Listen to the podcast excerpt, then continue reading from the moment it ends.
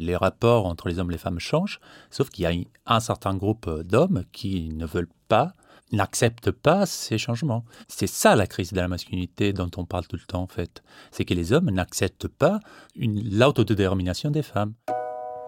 Le plus souvent dans l'histoire, Anonyme était une femme. Les bras se sont levés, les bouches sont exclamées.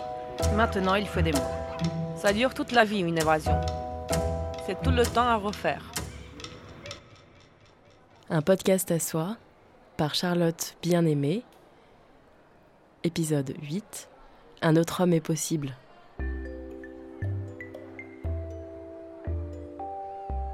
L'autre jour, j'ai acheté pour mon petit garçon un maillot de corps rose avec une libellule sur le devant.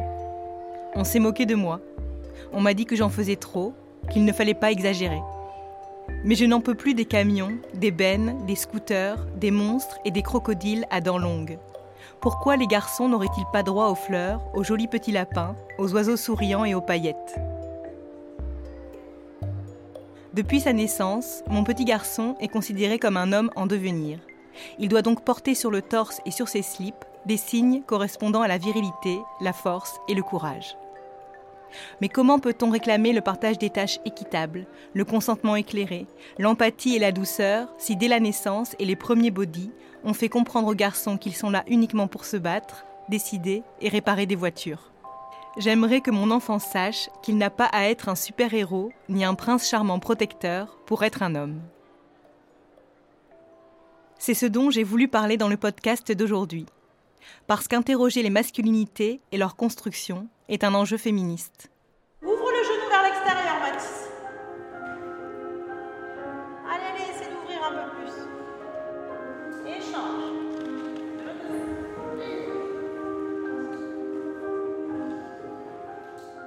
Je suis d'abord allée à Merville, près de Toulouse, dans la salle de danse de l'association Amalgame. Toute la journée, Marie de y fait découvrir à des garçons de 10 à 20 ans de multiples styles de danse, du hip-hop au classique, du crump au contemporain. L'année dernière, les plus grands ont remporté le premier prix du concours vidéo Beson contre le sexisme. Ils ont réalisé un court métrage intitulé Sois un homme. On pouvait y voir un boxeur, un mécano, un basketteur sortir de leur rôle et se mettre à danser avant d'essuyer des regards réprobateurs, des critiques et des insultes. Allez, ta tête, tends la jambe devant. C'est pas grave, on va pas toucher par terre. À la fin du film, tous se réunissent, dépassent leur peur et dansent ensemble au centre d'un ring de boxe. J'ai trouvé très fort que des garçons parlent de stéréotypes de genre de leur point de vue à travers la danse. J'ai voulu les rencontrer. Ils s'appellent Isaiah, Matteo, Jalil, Harry et Dimitri. Ils ont entre 14 et 17 ans. Ça m'a soulagé un peu euh, de faire carrément un court métrage pour montrer que c'est aussi un sport de garçon, que c'est pas que c'est pas que pour les filles. Parce que euh, au collège, ça me touchait beaucoup. À chaque fois que je disais euh, oui, je fais de la danse à mes amis, ils se braquaient, ils se disaient ah oui, c'est un sport de filles et tout ça. Moi, ça me vexait, voilà. Moi, j'étais j'étais content de mon sport et tout, je, suis passionnée. Et voilà, les autres ils font du foot, enfin voilà, je, je peux jamais dire Ouais, mais c'est aussi un sport de garçon parce que ça, ça les convainc jamais. Ça me passe au-dessus maintenant, mais bon, euh, avant, euh, avant, ça me touchait beaucoup. Je me rappelle d'une fois où mon père euh, était en France et il m'amenait au cours de danse. Il était au téléphone avec une personne importante pour le travail. Et donc, en gros, il disait à cette personne qu'il la rappellerait plus tard parce qu'il devait m'amener au basket.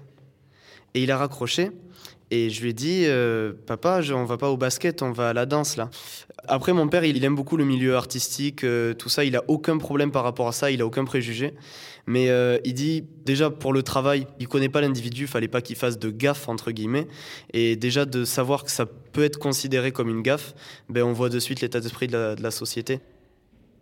Il y a plein de stéréotypes qui disent un homme, c'est quelqu'un genre euh, viril avec de la testostérone, des muscles et tout, des trucs comme ça. C'est pas quelqu'un qui laisse voir ce qu'il ressent ou des trucs comme ça. Genre, euh, voilà, une femme, c'est plus quelque chose de fragile qu'il faut protéger, des, choses comme ça. Et c'est pas ça qu'on voulait montrer justement. On voulait montrer que justement la frontière entre l'homme et la femme, ben, justement, elle n'existe pas. Ce que je pense surtout, c'est que la danse, ça montre notre personnalité, quoi. En gros, c'est vraiment ça. Bah, ça libère, ça défoule, ça. On a l'impression de dire euh, des choses euh, qu'on dirait pas à l'oral facilement, quoi. On ressent des, je sais pas, on ressent des trucs quand on danse. Par exemple, quand on est en colère, on a envie de frapper des choses, tout ça. Et quand on danse, ça permet de, tout mettre en, en bien carré, tout ça, quoi. Et vraiment, on ressent l'émotion, on ressent euh, très bien euh, la colère, la joie, euh, la tristesse. Juste en dansant, on arrive à montrer ce qu'on aimerait réussir à plus montrer, mais qu'on ne peut pas parce qu'on n'est pas capable toujours. Y a quand même pas mal de garçons qui ont ce caractère-là où c'est plus dur de dire ses sentiments, mais euh, moi en particulier, j'ai un peu de mal. C'est assez rare, euh, rien qu'à mes parents, je leur, dis jamais je t'aime ou des, des choses comme ça, alors que on sait que c'est quelque chose d'important, mais euh, ça s'est jamais fait et pourtant je le, je le pense. quoi.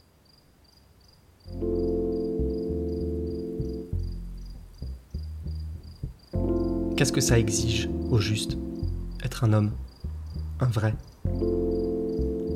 Répression des émotions. Taire sa sensibilité. Avoir honte de sa délicatesse, de sa vulnérabilité. Quitter l'enfance brutalement et définitivement. Les hommes enfants n'ont pas bonne presse. Ne pas montrer sa faiblesse. Afin que, toujours, les femmes donnent les enfants pour la guerre et que les hommes acceptent d'aller se faire tuer pour sauver les intérêts de trois ou quatre crétins à vue courte. Virginité Pente, King Kong Théorie. Là, vous allez rentrer sur scène. 5, 6, 7 et... J'ai voulu comprendre comment se façonnaient les masculinités, où et avec qui, dans quel contexte. J'ai posé la question à Gianfranco Rebuccini, docteur en anthropologie sociale. Ces masculinités se construisent majoritairement entre hommes par un contrôle continu des gestes, des attitudes, euh, des émotions, euh, des modes de s'exprimer, même corporellement. Les corps masculins sont euh, contrôlés, produits par la norme sociale. C'est pas seulement des questions de choix personnel. C'est-à-dire qu'on apprend aux petits garçons euh, à être euh, agressifs, euh, on apprend aux petites filles à, rester dans les rangs, à ne pas se l'éloigner trop. Les petits garçons, on leur apprend à être courageux. donc, ces instincts de force, de détermination, de courage, ce ne sont pas des instincts naturels, mais ce sont des produits. La société, c'est pas quelque chose d'extérieur. La société est dans le corps. Et pas d'une façon euh, juste philosophique. C'est vraiment dans le corps. Par exemple, on a démontré que plus on est agressif et plus on produit de la testostérone. Donc euh, la testostérone est liée aussi au taux d'agressivité. Et même sur la question de la force, le fait que les hommes sont plus grands que les femmes, il y a des études récentes qui ont montré que c'est dans le cours de l'évolution, avec la sélection du mariage, de- du fait que les hommes préfèrent se marier avec des femmes plus petites, ce qui a produit le fait que les femmes soient plus petites que les, hommes. Ça, c'est le, travail de de Précile Touraille. Donc là aussi, il y a la nature, c'est-à-dire l'évolution de l'espèce, qui est façonnée par le social. Il faut sortir de cette euh, dichotomie nature-culture qui est dépassée même par les sciences dures, en fait. Et euh, les masculinités, c'est pas quelque chose de figé historiquement. Ce que, euh, il y a pas longtemps, euh, était considéré comme euh, féminin peut très bien être considéré aujourd'hui comme masculin. C'est-à-dire que les modèles euh, changent d'une époque à l'autre. À droite, c'est les chiffres euh, impairs et à gauche, c'est les chiffres pairs. On commence, on commence euh, droite, euh, pied gauche. Non, Ah ça. ouais. Mais ça dépend. À, à- Ah oui, non, quand parce tu que j'arrive après, ouais, Voilà. ouais. Peu importe, ça dépend quand tu arrives. Donc là, pareil, ça encore, vous êtes dans la vidéo. D'accord? Vous allez être dans la vidéo pendant que les filles le font sur scène. Pour attirer les garçons dans ses cours de danse, Marie a travaillé dur. Elle a dû expliquer, argumenter et convaincre les enfants et les parents dans une région tournée vers le rugby. Elle a aussi décidé de proposer aux plus jeunes des cours non mixtes, uniquement entre garçons, pour qu'ils se sentent plus libres, plus à l'aise. La technique a fonctionné, ils sont aujourd'hui une soixantaine de jeunes danseurs. À travers la danse, Marie voulait aussi les faire réfléchir aux normes de genre et à leur propre construction. On se reconnaît pas forcément tous dans les stéréotypes euh, qu'on qu'on voit à la télé, cours muscles, tout ça, et des gens qui doivent se battre, ouais, on peut, peut être euh, efféminé, on peut être euh, plein de choses, on n'est pas juste des muscles. Euh, par exemple, quand un garçon, on lui dit de ne pas pleurer pour représenter l'image du garçon. Quand j'étais petit, j'ai un grand frère qui a 3 ans de plus que moi. Bon, aujourd'hui, on s'entend très bien, on est très complices, etc. Mais quand j'étais petit, euh, c'était pas la même chose parce que euh, on, se battait souvent, bon, comme beaucoup de petits frères et grands frères. Hein. Et, quand j'étais petit, je, pleurais pour rien. J'étais un arrosoir, je, pleurais pour rien. Et à chaque fois que je pleurais, mon frère me disait ouais mais arrête de faire ta fillette, etc. Des trucs comme ça.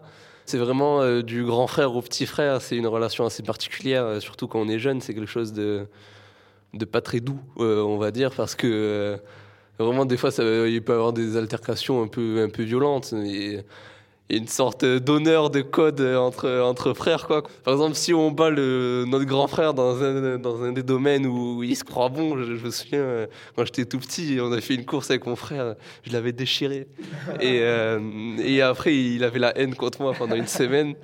Et euh, c'est des trucs comme ça. Après, c'est souvent les garçons. Et pourquoi Je sais pas, ça doit être la, société ou je sais pas. compétition. Quand on a un grand frère, il va avoir des amis. C'est là que tous les, préjugés, les, les, notions de, oui, voilà, de, virilité, de représentation de l'homme, elles peuvent ces notions-là, elles peuvent se renforcer. Il y a toujours des jugements physiques en premier. C'est toujours ça. Euh, faut pas avoir les cheveux longs déjà. Souvent, on, juge les garçons qui ont les cheveux longs. Ensuite, souvent, ça juge sur le style vestimentaire, euh, tout ce qu'on porte tout ce qu'on aime bien porter. Après, ça s'arrête pas là aussi. Euh, c'est souvent une histoire de. On juge le comportement, on n'a on pas le droit d'être euh, trop renfermé, d'être trop timide. Parce qu'après, forcément, on est rejeté et. C'est injuste, quoi. Moi, ben, je, je sais qu'il euh, y a pas mal. bon, plus maintenant, mais il y a pas mal d'hommes qui sont féminisés. Et, et, de ce fait, on va de suite dire qu'il est gay. Alors que c'est faux. Enfin, il peut, être, il peut avoir un style féminin Là, juste de dire ça, un style féminin, ça, normalement, ça ne va pas trop exister. Mais la manière dont se comporter, de se tenir, ça va vachement influencer sur le fait de dire que qu'il est un homme, qu'il est gay, enfin alors qu'on connaît pas la personne et qu'on peut pas la juger à ça. Même si c'est le cas, il n'y a pas de souci. Elle fait ce qu'il veut. Chacun est comme il est et voilà. J'ai un exemple en tête, par exemple. C'est personnel. Moi, quand je m'assois, j'adore croiser mes jambes. Et, instantanément, quand je, quand je croise mes jambes, euh, tous mes potes, euh, ils se moquent un peu de moi. Quoi. Actuellement, j'ai un pull rose. En dessous, j'ai un t-shirt rose. Et j'adore le rose. Euh, et voilà. et alors. c'est vu comment? Et c'est vu comment Je sais pas, vous voyez comment vous? Bah, Moi, je trouve ça stylé. en rouge,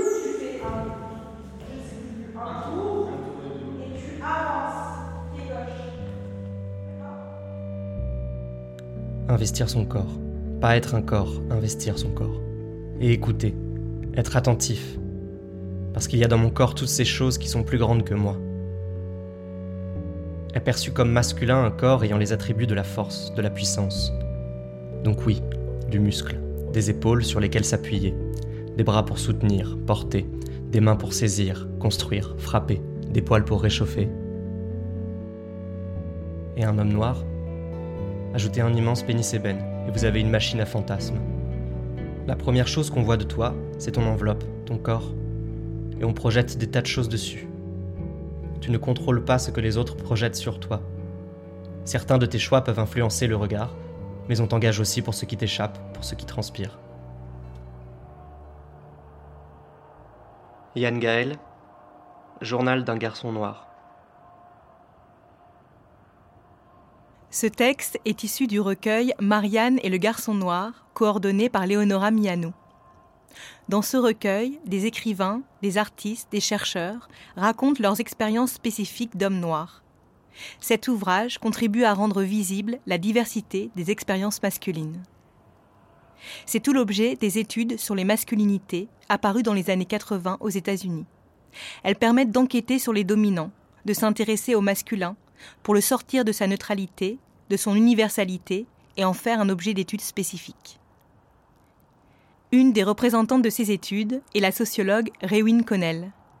Elle a théorisé les concepts de masculinité hégémonique et de masculinité complice, subordonnée et marginalisée. Pour mieux les comprendre, j'ai rencontré trois jeunes chercheurs qui ont contribué à introduire les études sur les masculinités en France il y a quelques années.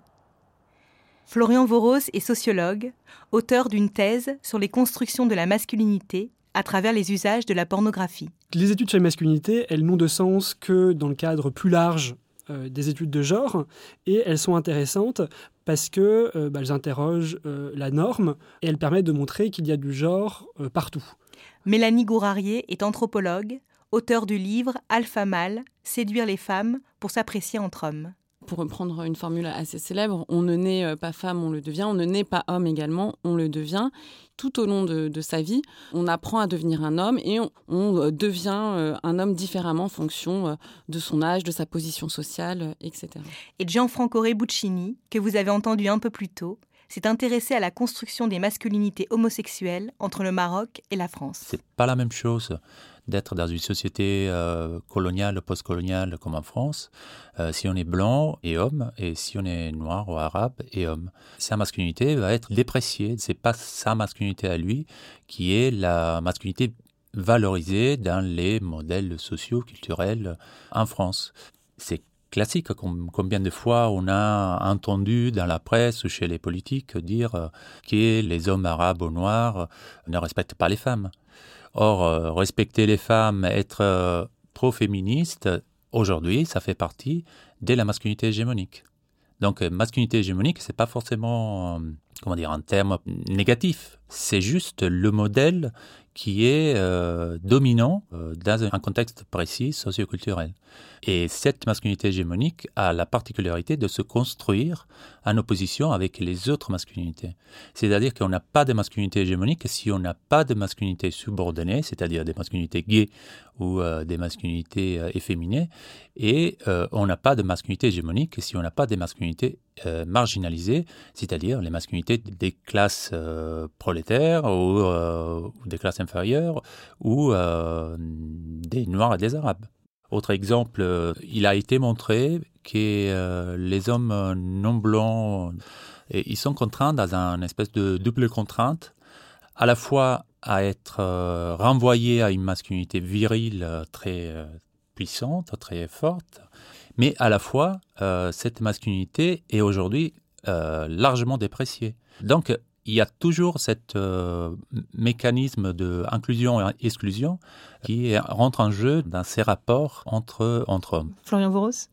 En fait, euh, il ne faut pas opposer, je pense, valorisation et dépréciation. Euh, un exemple, moi, des hommes gays blancs avec qui j'ai fait des entretiens quand je m'intéressais aux usages du porno, quand ils parlent du stéréotype du lascar ou de la racaille, c'est à la fois valorisé parce que c'est un potentiel érotique fort. Donc du coup, on valorise euh, la virilité parce que sexuellement, elle peut apporter quelque chose voilà, de, de chaud, euh, d'excitant, mais en même temps, euh, l'idée du plaisir, de l'excitation vient en même temps que l'idée du danger potentiellement misogyne, homophobe. Il y a aussi un, autre élément, il me semble, à regarder de, de plus près, c'est quelle forme de sexisme est illégitime et quelle forme de sexisme est légitime.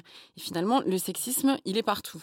La dévalorisation des femmes et du féminin, etc., c'est quelque chose qui reste omniprésent dans les sociétés, mais qui se transforme dans son expression. Et ce qui est intéressant à voir, c'est qu'il y a une forme de sexisme qui s'exprime euh, tout le temps, euh, tous les jours, mais qui euh, nous, reste invisible parce qu'il s'exprime par des groupes qui sont en position dominante et qui continuent à exercer une parole culturelle légitime. Bah, je vais donner un exemple très concret. Je pense toute la chanson française aujourd'hui, qui est récompensée par des prix aujourd'hui, etc. Quand on écoute de plus près les chansons d'amour, se rend compte à quel point ça, reproduit des stéréotypes, euh, etc. Mais qui s'expriment avec des termes qui sont acceptés, acceptables par la société.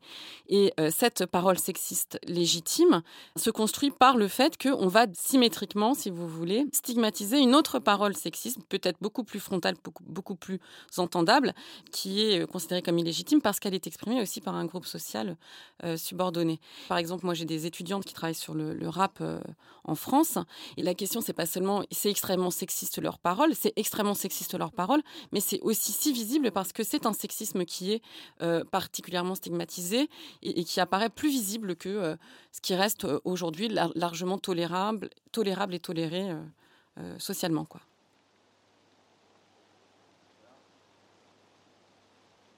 Dans les prochains épisodes d'un podcast à soi, je m'intéresserai plus particulièrement aux masculinités subordonnées ou marginalisées. Aujourd'hui, j'ai voulu interroger des hommes blancs hétérosexuels, de classe moyenne. Parmi eux, certains tiennent un discours masculiniste, comme Louis, 30 ans, ingénieur. Bah, Aujourd'hui, je pense qu'il euh, y a un énorme problème, c'est qu'on n'arrive plus à danser. Avant la danse, euh, c'était très clair, il y avait un cavalier, tu avais celle qui suivait. C'était pas une question de soumission, tu vois. C'était juste que il faut bien qu'il y en ait un des deux, et on a décidé que c'était le cavalier parce que c'était un homme et qu'il avait la force physique ou, ou je sais pas quoi, enfin on s'en fout. Mais euh, quand on a la force physique, on n'a pas la grâce. Faut arrêter quoi. Les rôles sont très bien établis par la nature. Souvent, quand on a la force physique, on n'a pas la grâce. Quand on veut porter un enfant, bah on peut pas aller à la chasse euh, parce que, enfin, aujourd'hui, t'as des nanas qui veulent absolument et elles savent pas pourquoi. hein. Euh, parce qu'on leur a dit, je sais pas, parce que, parce que les grands-mères ont brûlé leur soutien-gorge, que les mères, elles, sont paumées, de toute façon, elles sont montées au créneau aussi parce qu'elles savent pas pourquoi. Et, du coup, t'as des gamines qui sont déchirées entre genre, je suis pas une pute, mais euh, faut que je sois une salope. euh. et un homme, il faut qu'il soit beau, riche, fort, et en même temps sensible, qu'il en ait rien à foutre de l'argent. Enfin, c'est un bordel pas possible, quoi. On se marche sur les pieds, on, on devrait mener la danse, mais on nous a dit attention, tu veux mener la danse, mais non, euh, faut que tu respectes les femmes. Alors tout de suite, t'es accusé de tous les trucs là, euh, pas possible. Donc euh, du coup, tu te mets en retrait, tu fais genre oulala, non non non, je prends pas le. Et du coup, la nana en face, elle se dit mais c'est un PD ou quoi? Alors tu dis ah, je suis un PD, non mais bah, vas-y vas-y, je vais te. Et là, elle va te faire oh attends, tu veux m'écraser? On s'est battu pour ça. Moi, je suis une femme. Maintenant, j'ai des droits comme toi. Et, et genre, elles veulent pas, elles veulent pas les mêmes droits. Elles veulent, elles veulent, elles veulent tout, même ce qui nous appartient à nous quoi. Genre, on n'a plus, plus rien qui nous appartient. C'est un bordel euh, de malade. Enfin, genre, elles savent, savent pas ce qu'elles veulent. On n'a jamais su ce qu'elles voulaient de toute façon. Du coup, même nous, on, on sait plus ce qu'on veut, nous. C'est genre une horreur pas possible. Genre, il y a plus de nature. Nos comportements, ils, sont plus naturels, tu vois. On se force à essayer de retrouver une certaine nature, mais, mais on sait plus ce qu'on est, tu vois. Bah ouais, je suis bougon, quoi. Je suis- C'est pas pour ça que je suis méchant. Et ben, on n'a même plus le droit de dire ça, tu vois. On sait, on, sait, on sait plus comment se positionner les uns par rapport aux autres. La virilité, avant, c'était quelque chose de positif. Maintenant, c'est tout de suite associé à testostérone, agressivité, viol, enfin, frapper sa femme, boire, non, non, non, compagnie et tout. C'est constamment orienté vers quelque chose de négatif. Et moi, j'en souffre beaucoup. Moi, je suis un enfant, tu vois. Moi, si les femmes sont féministes, moi, je suis masculiniste. Moi, j'en ai marre, voilà. J'en ai ras-le-bol. Je suis, je suis révolté. ça fait 30 ans que j'existe, en fait, tu vois. Et ça fait, euh, ça fait 24 ans qu'on me tape sur les couilles. Je supporte pas qu'on me tape sur les couilles, j'ai rien demandé. Maintenant, tu vois, il convient de faire perdurer cette image comme quoi les femmes sont des victimes et des anges, et, les hommes sont des gros singes qui sont des coupables. On continue à victimiser les femmes. Euh, les, les féministes le, font elles-mêmes, genre en les déresponsabilisant. Je sais pas, moi j'en ai marre, hein. je suis hyper en colère contre cette société. Non, la masculinité aussi, ça m'évoque tout de suite exaspération. Genre, honte, parce qu'il faut pas en parler, c'est pas bien, genre c'est quelque chose de négatif. Un peu comme euh, être français. Le seul moment où t'as le droit d'être français, c'est euh, de chanter la Marseillaise, tu vois, c'est pendant la Coupe du Monde. Sinon, t'es raciste. Bah, ça me saoule, tu vois, ça. Ça, ça me saoule. Ce que vous venez d'entendre est la retranscription d'un entretien mené par le sociologue Florian Voros, qui avait demandé à Louis ce que le mot masculinité lui évoquait. Dans son livre Alpha Mâle, séduire les femmes pour s'apprécier entre hommes, Mélanie Gourarier s'est intéressée à des groupes d'hommes masculinistes qui portent le même discours que celui de Louis. Pour eux, les hommes souffriraient de l'évolution de la société, seraient perdus, auraient été dévirilisés. En particulier, ils ne sauraient plus comment séduire. Dès qu'il est question euh, de parler des rapports de séduction, c'est toujours pour dire que finalement, il est toujours plus difficile pour les hommes de séduire. Je ne dis pas qu'ils ne ressentent pas cette difficulté-là, mais il faut interroger plutôt qu'est-ce que ça veut dire, cette impression de difficulté de séduire. Pourquoi euh, reproduire ce discours-là, alors même que la séduction a toujours été un rapport complexe et difficile? C'est l'essence même de la séduction. Et il me semble que ce discours-là sur la difficulté de séduire, qu'on retrouve une nouvelle fois avec l'affaire Weinstein, euh, est, un, est un discours qui permet de reproduire un ordre social. Et c'est un discours qui me semble nécessaire et prioritaire de déconstruire. Par exemple, avec l'affaire Weinstein, moi, ce que j'entends régulièrement, c'est des hommes qui disent oui, euh, nous, on est tout à fait d'accord avec ce qui se passe, on est, on est, on est convaincus qu'il faut changer les pratiques, mais du coup, on se retrouve bien embêté parce qu'on n'ose plus, on sait plus, on sait plus comment faire, etc. Ce qui est intéressant, c'est qu'effectivement, moi, c'est un problème que je me suis posé, c'est-à-dire que j'avais affaire à des hommes qui exprimaient une souffrance. euh, Bon, alors, ils me disaient qu'ils étaient malheureux, c'est quelque chose que je ne peux absolument pas contester, je l'entends. Je l'entends, mais en même temps, mon travail, c'est aussi euh, d'essayer de comprendre, de quoi cette parole est-elle le nom et de quoi cette parole est-elle le produit. Et là, encore une fois, cette parole, si on la remet dans une perspective euh, sociale et historique plus large, d'une part, on la retrouve à toutes les époques, c'est-à-dire euh, l'idée d'une crise de la masculinité, c'est un discours historiquement récurrent. Et s'il est historiquement récurrent, le terme, le qualificatif même de crise pose question. Et ensuite, enfin voilà, ce que j'ai essayé de montrer, c'est que finalement, les discours sur la crise de la masculinité, la souffrance masculine, permet de reproduire un ordre social qui n'a jamais été menacé, mais qui se reproduit et qui se revigore, si vous voulez, par l'invocation même de, la crainte de son affaiblissement. C'est une résistance au mouvement féministe. C'est en quelque sorte euh, une non-acceptation du fait que les femmes, par exemple dans la séduction, puissent dire non et que le corps des femmes n'est plus disponible euh, pour les hommes. C'est très fortement réactionnaire, en fait, parler de, crise de la masculinité. Parce qu'ils ne sont jamais euh, en danger. Il y a des groupes d'hommes, par exemple, euh, comme les, hommes gays, qui se posent depuis qu'ils sont petits à, l'école la question de la masculinité. Qu'est-ce que ça veut dire être un homme? Et ça le pose tout le temps, cette question. Parce qu'on les traite euh, de pédales, on les traite de efféminés, on les traite... Et donc on se pose la question de, la masculinité, de la féminité. C'est les, les, hommes hétérosexuels qui se la posent jamais. Et là, euh, avec MeToo, avec euh, l'émancipation des femmes, ils sont contraints de se poser cette question-là. Et forcément, ça les bouleverse, euh, et c'est la souffrance euh, de, dont on parle. Il faut qu'ils se posent des questions sur ce qu'ils font, ce que véhiculent en tant que rapport de force, rapport de pouvoir, envers les femmes et envers les autres hommes. Oui, moi, je trouve que ce que vient de dire Jeanne Franco, c'est vraiment déterminant.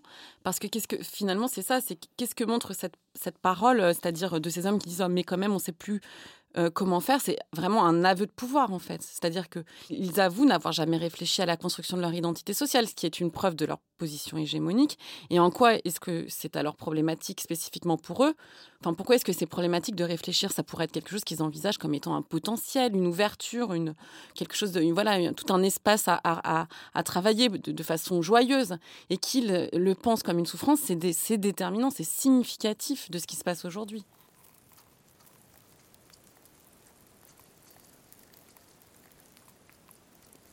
Comment réfléchir à sa masculinité lorsqu'on est un homme? À l'inverse des masculinistes qui cherchent à retrouver une virilité perdue, comment déconstruire sa position d'homme, ses réflexes de domination, ses injonctions à la virilité intériorisée? C'est ce que cherche à savoir Cyril. Il a découvert le féminisme il y a quelques années, a revu tout son parcours à la lumière de ses théories et tente aujourd'hui de se déconstruire de se dépatriarcaliser, comme il le dit. Pour lui, être un homme pro-féministe passe d'abord et avant tout par cela. Bah, moi, c'est simple, hein. j'avais absolument aucune relation avec des filles de mon âge hein, pendant le collège et le lycée. Bah, j'avais l'impression que c'était pas pour moi. Moi, j'étais un peu l'archétype du bon élève euh, qui veut surtout pas être visible. Moi, ce que je voulais, c'est qu'on me remarque pas. J'étais complètement euh, complexé par mon corps. Donc j'enviais un peu tous les petits caïds là, qui faisaient des conneries, euh, qui sortaient avec des filles, euh, qui tout ça.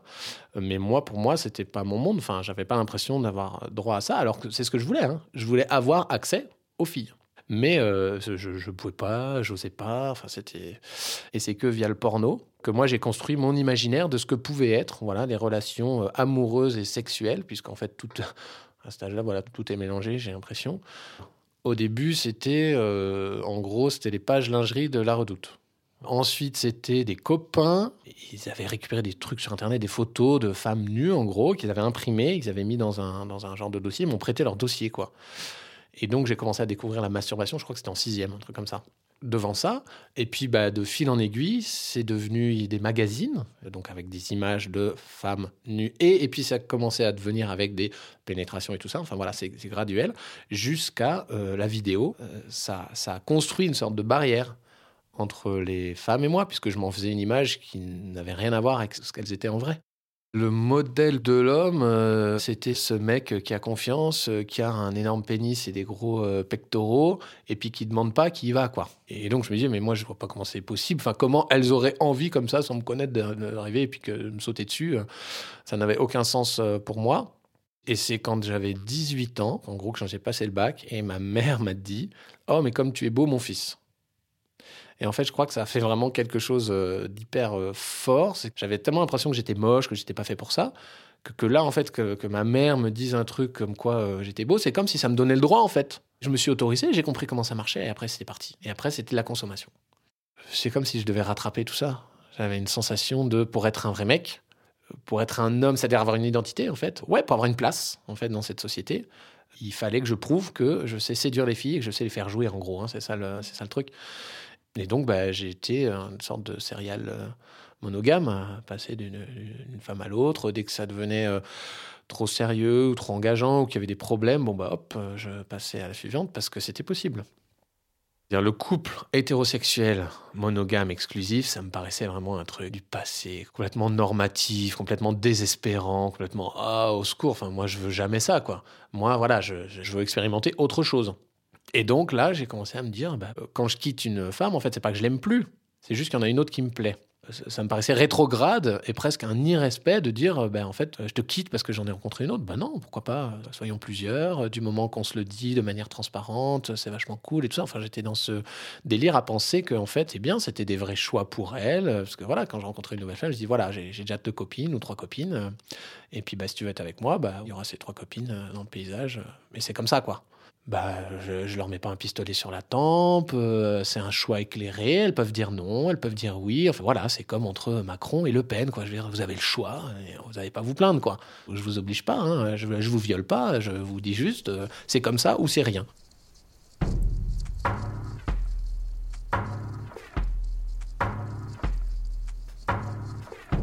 Les hommes aiment les hommes. Ils nous expliquent tout le temps combien ils aiment les femmes mais on sait toutes qu'ils nous bobardent. Ils s'aiment entre eux. Ils se baisent à travers les femmes. Beaucoup d'entre eux pensent déjà aux potes quand ils sont dans une chatte. Ils se regardent au cinéma, se donnent de beaux rôles, ils se trouvent puissants, fanfaronnent, n'en reviennent pas d'être aussi forts, beaux, courageux. Ils écrivent les uns pour les autres, ils se congratulent, ils soutiennent. Ils ont raison. Mais à force de les entendre se plaindre que les femmes ne baissent pas assez, n'aiment pas le sexe comme il faudrait, ne comprennent jamais rien. On peut pas s'empêcher de se demander qu'est-ce qu'ils attendent pour s'enculer? Allez-y. Si ça peut vous rendre plus souriant, c'est que c'est bien. Mais parmi les choses qu'on leur a correctement inculquées, il y a la peur d'être pédé. L'obligation d'aimer les femmes.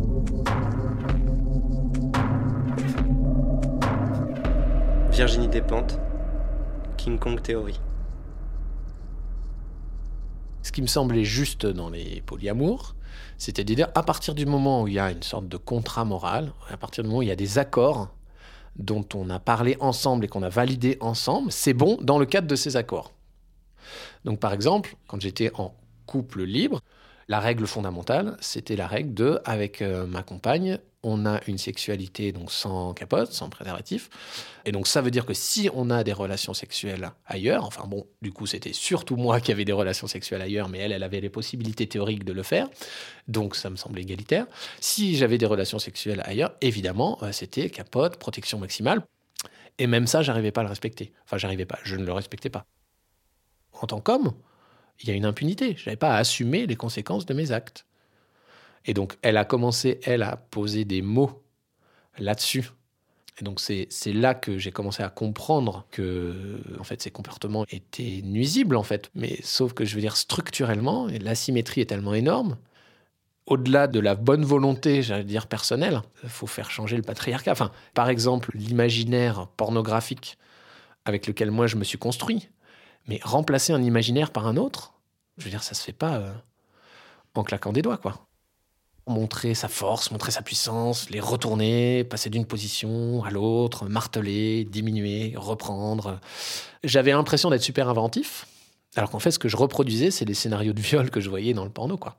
Donc, c'est pas le fait d'avoir une relation sexuelle épanouie, égale avec une femme, c'est le fait de jouir de la dominer il y avait aussi besoin que je fasse quand même jouir les femmes parce que c'est ça qui me renvoyait une image positive de moi-même en disant bah tu vois tu étais complexé tout le temps mais en fait tu vois tu peux le faire donc les femmes n'étaient euh, oui enfin je dis n'étaient j'essaye de parler au passé en disant que maintenant je fais différemment mais bon en tout cas euh, un outil pour mon bien-être, hein, parce que du coup, c'était mon épanouissement sexuel que je cherchais. Donc à aucun moment, je ça me serait venu à l'idée de demander c'est quoi leurs besoins, par exemple. Pour moi, euh, toutes les femmes, leur besoin, c'est se faire pilonner. Donc je disais, bon, bah ok, hmm, allons-y quoi. Et, donc quand euh, il y avait des demandes d'autre chose, bah, j'étais tout perdu. J'ai mis un temps infini à m'intéresser au cunilingus. Je n'appréciais pas cette pratique et j'en voyais pas l'intérêt puisque dans les scénarios porno, bah, il n'y en avait pas besoin. Ou c'était juste, voilà, c'est vite pour faire mouiller la fille pour pouvoir euh, rentrer le plus vite possible. Et donc, entre guillemets, euh, elle m'a appris, quoi. Mais euh, c'était dur pour moi parce que j'avais la sensation d'être dans une position où j'étais rabaissé parce que je ne savais pas. Et en fait, quand j'ai commencé à comprendre que, ben, du coup, le clitoris, bah, déjà, c'était un organe qui était que pour le plaisir, en fait, je me suis dit, ah oui, il y a quand même peut-être quelque chose à, faire avec ça. C'est pareil, ça peut toujours être utilisé et retourné contre les femmes aussi. Hein un homme qui va savoir faire jurer une femme va pouvoir lui demander plus. Cyril m'a beaucoup parlé de son addiction passée à la pornographie et de son opposition radicale à l'industrie du sexe aujourd'hui. Là encore, il sera nécessaire de revenir plus longuement sur cette question qui divise le mouvement féministe. Pour le sociologue Florian Voros, la pornographie est un objet d'étude à part entière qui met en lumière les rapports de domination, présents aussi dans toute la société. Là où la pornographie a le plus d'effet, c'est quand euh, la pornographie en vient à s'articuler avec d'autres discours, d'autres images, représentations, d'autres émotions. Par exemple, l'idée selon laquelle euh, la fin du rapport sexuel, euh, c'est l'éjaculation masculine. si la pornographie un rôle déterminant en fait dans la reproduction de cette idée-là. C'est aussi dans beaucoup de manuels d'éducation sexuelle, dans beaucoup d'autres discours. Aussi souvent quand on parle de la domination masculine dans le porno, il y a l'inconvénient, c'est qu'on se concentre souvent uniquement sur les formes les plus spectaculaires. Mais on questionne jamais pourquoi est-ce que les hommes sont représentés comme pénétrants euh, Pourquoi est-ce qu'on parle de la pénétration masculine et pourquoi est-ce qu'on ne parle pas, je sais pas, de, l'englobement ou de l'envagination euh. Enfin, c'est quoi même le vocabulaire basique qu'on a pour parler de, euh, de la sexualité?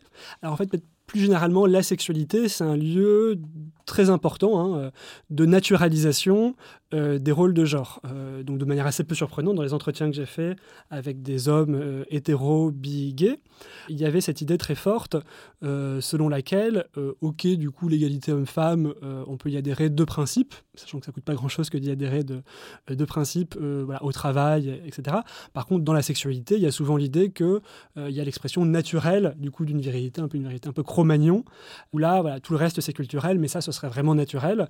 Et euh, moi, ce qui m'a vraiment euh, troublé dans les entretiens, c'est euh, la récurrence, en fait, notamment chez les hommes hétéros, de la banalité de fantasmes où des hommes forcent les femmes. C'est-à-dire l'idée que, voilà, en fait, ce qui m'excite, c'est vraiment, enfin, quand, ça, quand le mec force la meuf, moi, c'est ça qui m'excite. Et je pense que le désir hétérosexuel, notamment, est beaucoup construit autour de ce scénario-là. Et par contre, quand on a une discussion ensuite plus explicite sur la domination, sur le viol, sur le consentement, là par contre, c'est ah non, ça ne me concerne pas du tout. Et en fait, les violeurs, c'est les autres. C'est par exemple les jeunes de banlieue.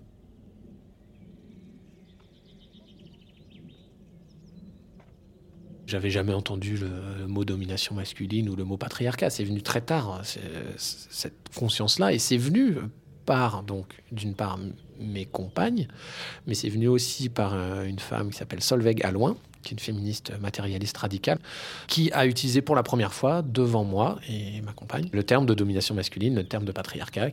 C'est la première fois que c'était qualifié, qu'il y avait des mots qui exprimaient une réalité dont j'avais d'abord pas conscience, évidemment, privilège de dominant, et puis que je me suis dit, ah bon, mais attends, on peut pas laisser ça comme ça. Et puis, en fait, une fois qu'on sait, on peut plus mettre un voile dessus. Et on peut pas faire comme si ça n'existait pas.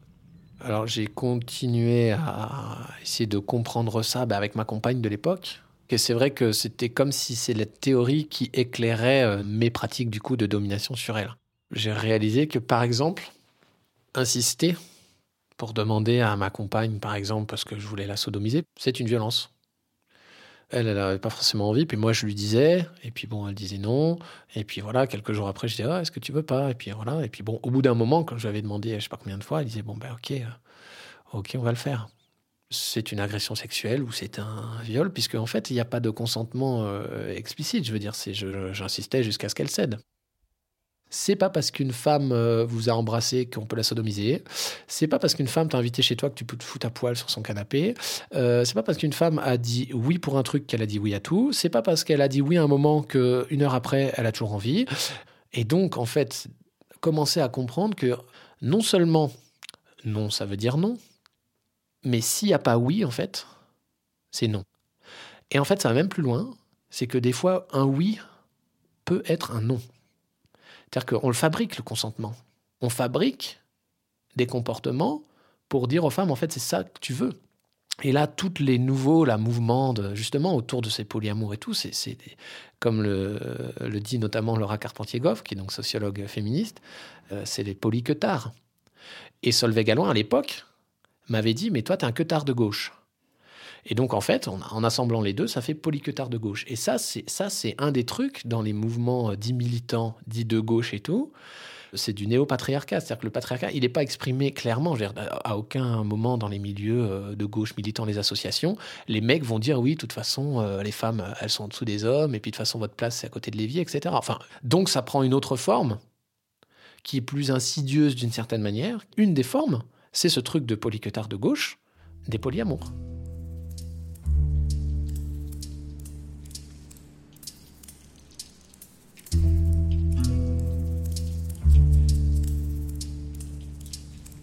On s'obstine à faire comme si le viol était extraordinaire et périphérique, en dehors de la sexualité, évitable.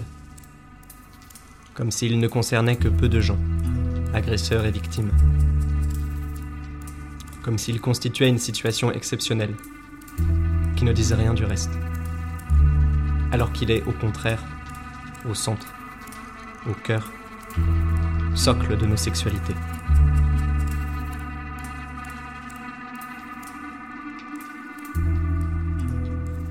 Virginie Despentes, King Kong Theory.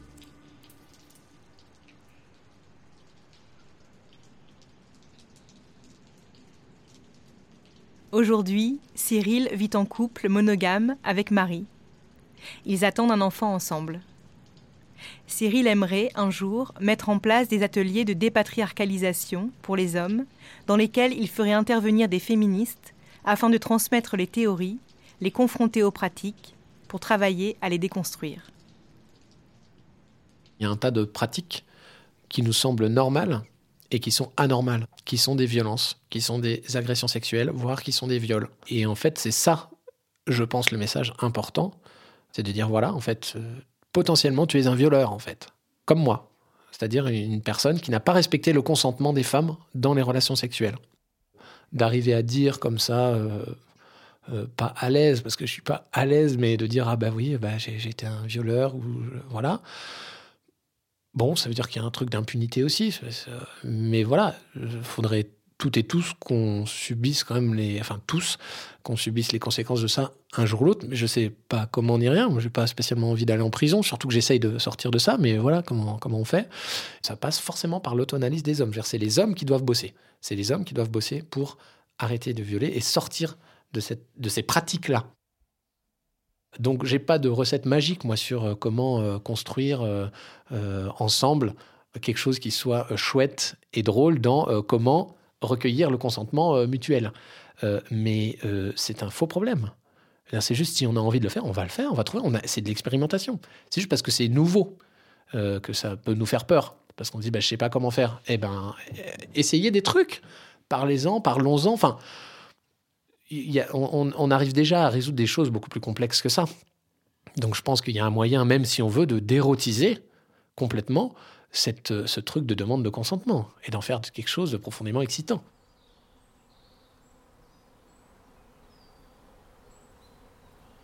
Est-ce que l'on peut, en tant qu'homme, être totalement déconstruit?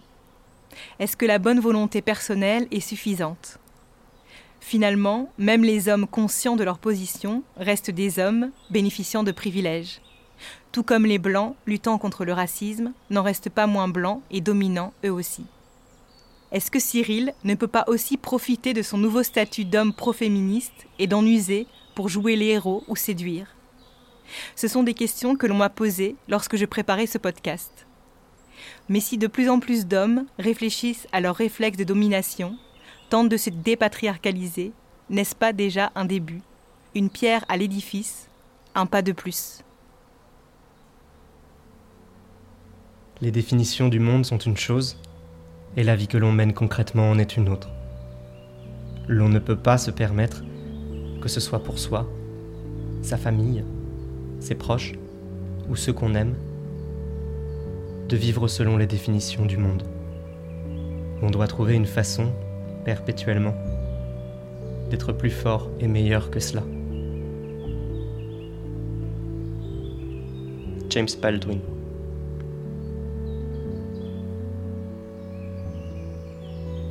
Pour prolonger la réflexion, je vous recommande fortement d'aller écouter tous les épisodes du podcast Les couilles sur la table de Victoire Tuaillon et de lire Masculinité, enjeu de l'hégémonie de Rewin Connell et Refuser d'être un homme de John Soltenberg. C'était un podcast à soi de Charlotte Bien-Aimée, réalisé par Samuel Hirsch en partenariat avec le mensuel Cosette.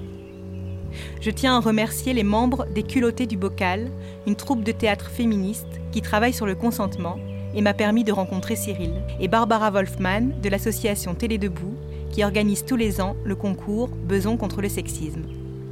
N'hésitez pas à partager ce travail, à liker, à tweeter et retweeter, et j'attends toujours avec impatience vos retours, idées et commentaires sur mon compte Twitter, bien aimé 1.